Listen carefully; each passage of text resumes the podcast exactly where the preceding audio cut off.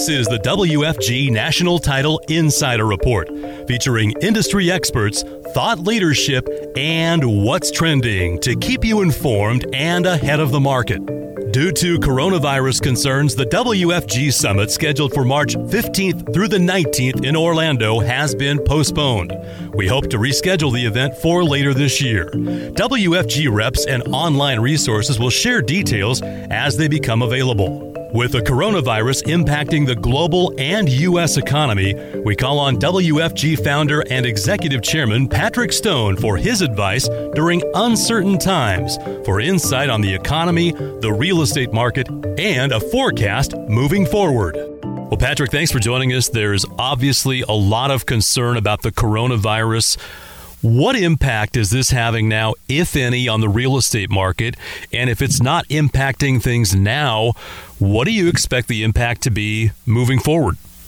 Brian, I don't think there's been measurable impact on the real estate market to date, but I do expect there to be concerns and a slowdown in the willingness of people to engage in interaction with strangers uh, and or uh, visiting places they don't know. So if you take what's happened in China as any sort of paradigm, and I don't think it is because it's, it's a different kind of market, it's, it's not a not a free market like us, but uh, the slowdown on the real estate side in China was dramatic, but the slowdown on everything in China was dramatic. So, unless we reach that level of infection and the problems that they had, I don't see that kind of result. But I do see people being a little bit more careful.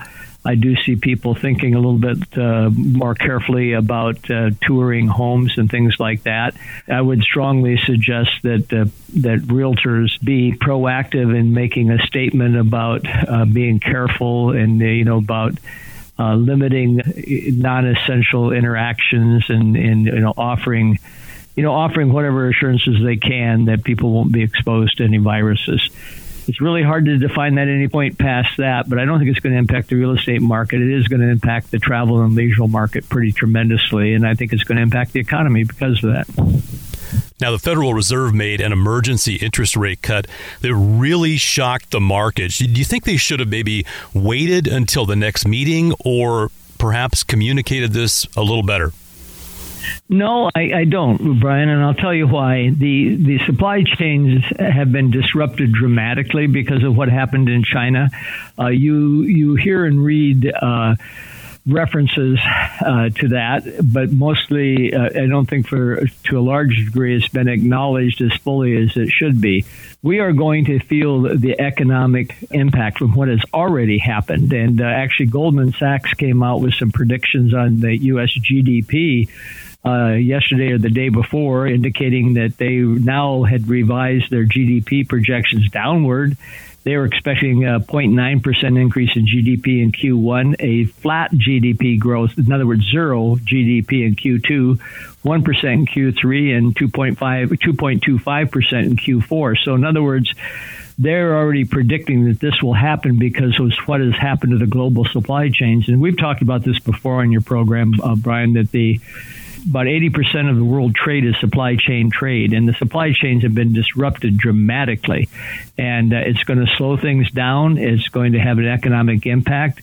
You couple that with the fact that the amount of travel and leisure activity is going to go down dramatically, and you are going to have an economic impact. So I think what the Fed did and why they did it as quickly as they did is they said this is already uh, baked in that you're going to have an economic impact. Let's provide stimulus as fast as we can to try to mitigate that impact. So, in other words, they're saying, why wait? Let's do it now because we know something has already happened. Um, I think a lot of people say, well, they moved too quickly because there's no evidence it's going to impact our country. Hey, our economy is a world economy. You know, and again, we've talked about this. Forty percent of everything manufactured in the world is manufactured by U.S. corporations, and half of it overseas. So the Fed looks at it and they say we've already seen enough to know that there is going to be a significant economic impact from this virus. Let's provide stimulus now, and hopefully, the sooner we do it, the more positive an impact it'll be. So I applaud what they did. Uh, I think it surprised a lot of people. I think it was a very, very positive move on their part. Okay, good to get your insight on that. Now, as a result of what's been chaos in the equity markets, The 10 year note uh, dropped briefly below 1%. Uh, hovering around that mark, mortgage rates trending toward all time lows within 15, 20 basis points. Will people be able to take advantage of this? Will this hang around after this uh, period of concern subsides? I think so. I don't think, uh, you know, as I mentioned earlier from the uh, Goldman Sachs projections, uh, nobody sees the economy really uh, getting back uh, into a significant growth mode till the fourth quarter or next year.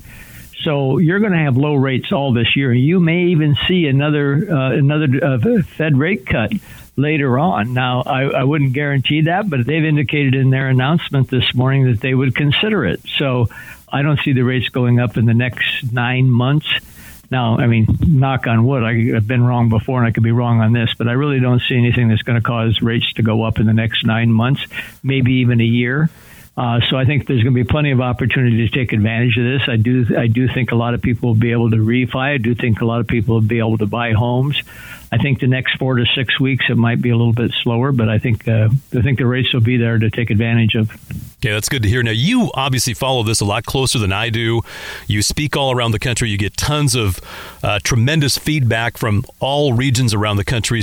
So that said, does this take the place of an impending recession? I mean, do we just go through it now? No, no, okay. no, no, no, no, no. This has nothing to do with the recession. The again, we've talked before, and, I think what will probably cause the recession uh, when it occurs. Well, let me back up.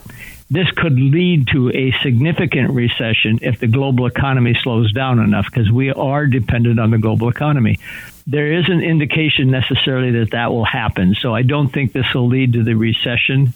Uh, I do think we will have a recession at some point because I do think there's too much corporate debt, especially with companies not making money. Uh, this is not related to that. If this is short term, like we all hope it is, um, it shouldn't cause a recession. Let's all think very positive thoughts about it not being a long term or real severe problem. Okay, now you've made the decision to postpone the summit event scheduled for March 15th through the 19th in Orlando. We've talked about that quite a bit here on the podcast. A lot of people looking forward to that. Uh, give us the latest on uh, when we'll get to attend this event and what the plans are right now. Right now, we're working with the hotel to try to have it the second or third week of September. We believe by then all the health issues will have abated and we can go forward. We want to do it. In the interim, we'll do some podcasts and we'll also do some webinars and, uh, and try to provide education and information to people in the interim. But uh, we will try to do the summit in the second or third week of September for sure.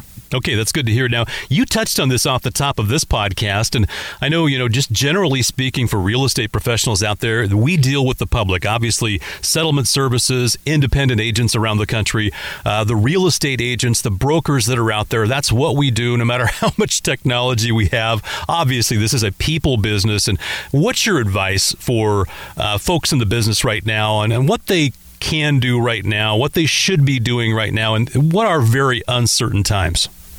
I think having a policy or procedure that acknowledges concern over transmitting the virus is essential because if someone is going to interact with you, they would like to know that you are aware of the potential problem and are trying to mitigate it. One of the things we are doing both uh, internally and with people that are closing escrows with us um, is we are giving them a very clear statement of acknowledging the problem and what we're doing about it. For example, some of the steps that we talk about and make a point of emphasizing is refrain from direct personal contact, such as handshakes or hugs, uh, increasing use of remote notaries, setting up clean closing rooms that will be sanitized before and after the use of clients we're asking people to use my home as much as they can to limit interaction. Um, you know, just really just being really careful and clear about the problem and what we can do to mitigate it. And again, uh, not getting too close personally, sanitizing everything before and after, and uh, you know,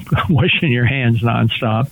But uh, doing whatever you can to make sure that the the amount of potential negative interaction is mitigated. And I think it's important to customer to know that you, as the realtor, the lender, the title company, or whomever, it's important for them to know that you acknowledge the problem and that you're conducting yourself in a way to mitigate the problem. I think that's really, really important. And it's important to make that statement clear, uh, either in writing or in conversations. But, uh, but definitely let people know that you know there's a problem and what you're doing to make sure that it doesn't impact them. Thanks to Patrick Stone, founder and executive chairman of Williston Financial Group and WFG National Title, for joining us on the Insider Report. And thank you for partnering with WFG. To learn more about our unique process, systems, and technology, visit WFGagent.com.